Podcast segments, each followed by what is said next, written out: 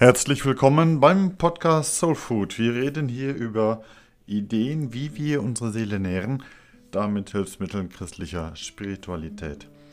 Mein Name ist Carsten Wolfers. Ich bin Diakon in der Pfarrei Sevelen. Heute möchte ich mal sprechen über Vergebung. Vergebung als ein Geschenk, Geschenk von Gott, von Mitmenschen und vielleicht auch als ein Geschenk, das ich mir manchmal auch selber mache.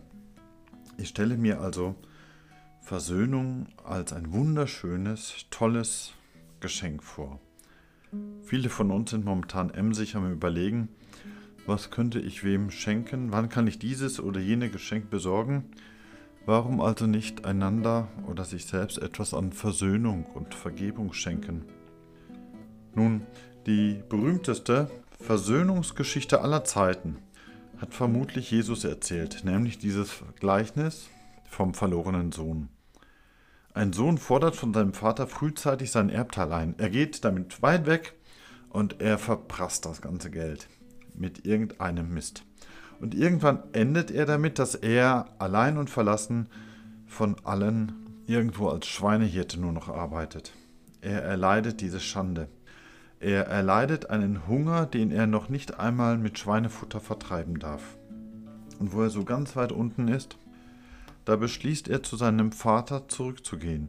Nicht als Sohn, das kann er sich gar nicht vorstellen, aber vielleicht doch so als Hilfsarbeiter, als Tagelöhner irgendwo, weil da ging es ihm wenigstens ein bisschen besser.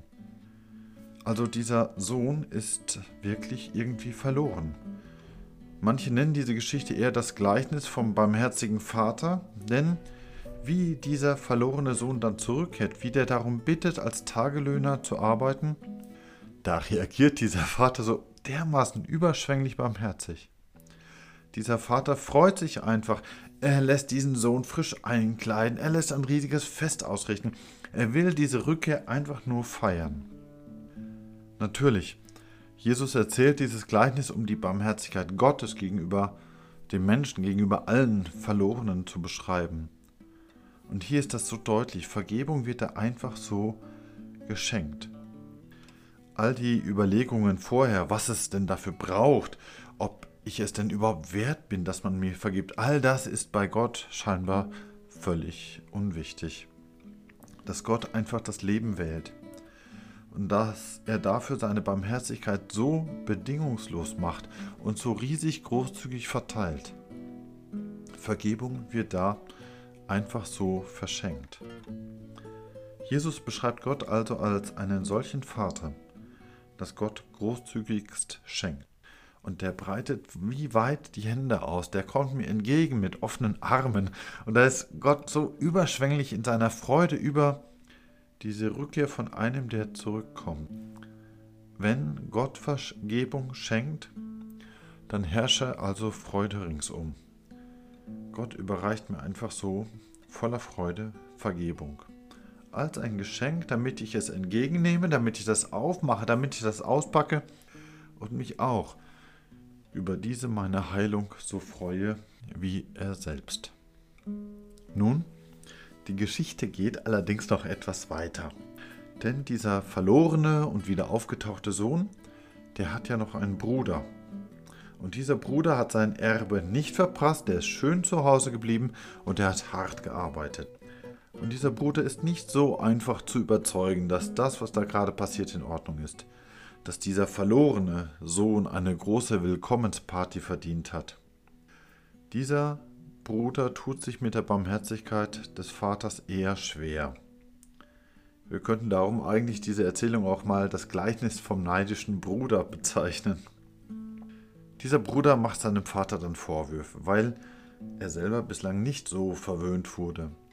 Für ihn wurde nicht das Mastkalb geschlachtet, ja, noch nicht einmal ein Ziegenbock, damit er mit seinen Freunden eine kleine Feier machen kann. Ich finde diesen Teil der Geschichte besonders faszinierend.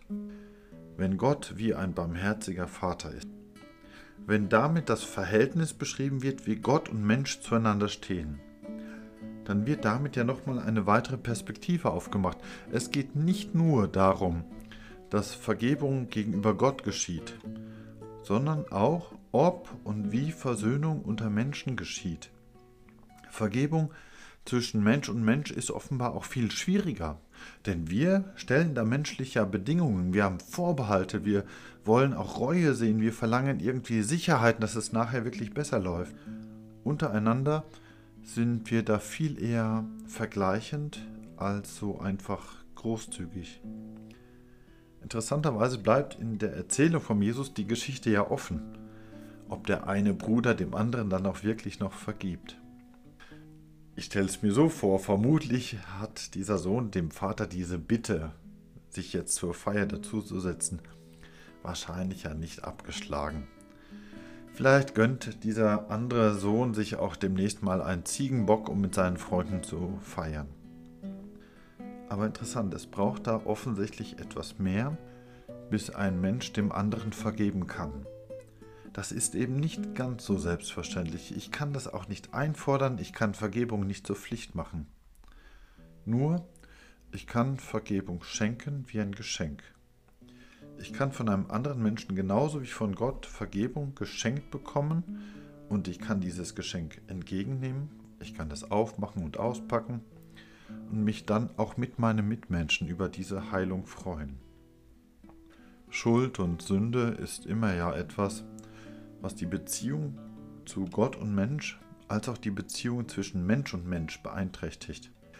Diese Verbindung zueinander wird gestört, wird verletzt, manchmal sogar ganz gebrochen. Das bedingt doch einander. Ist meine Verbindung zu Gott, meine Haltung zu Liebe, zu Frieden, zum Guten einfach irgendwo gestört, dann beeinträchtigt das doch auch meine Verbindung zu meinen Mitmenschen. Und ist meine Verbindung zu meinen Mitmenschen gestört, natürlich beeinträchtigt das auch meine Verbindung zu Gott.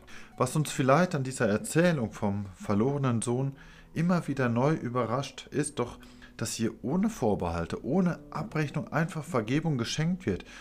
Die Beziehung zueinander, das Leben dieses Menschen ist einfach offensichtlich wichtiger jener Mensch, der innerlich tot war und wieder neu zum Leben findet.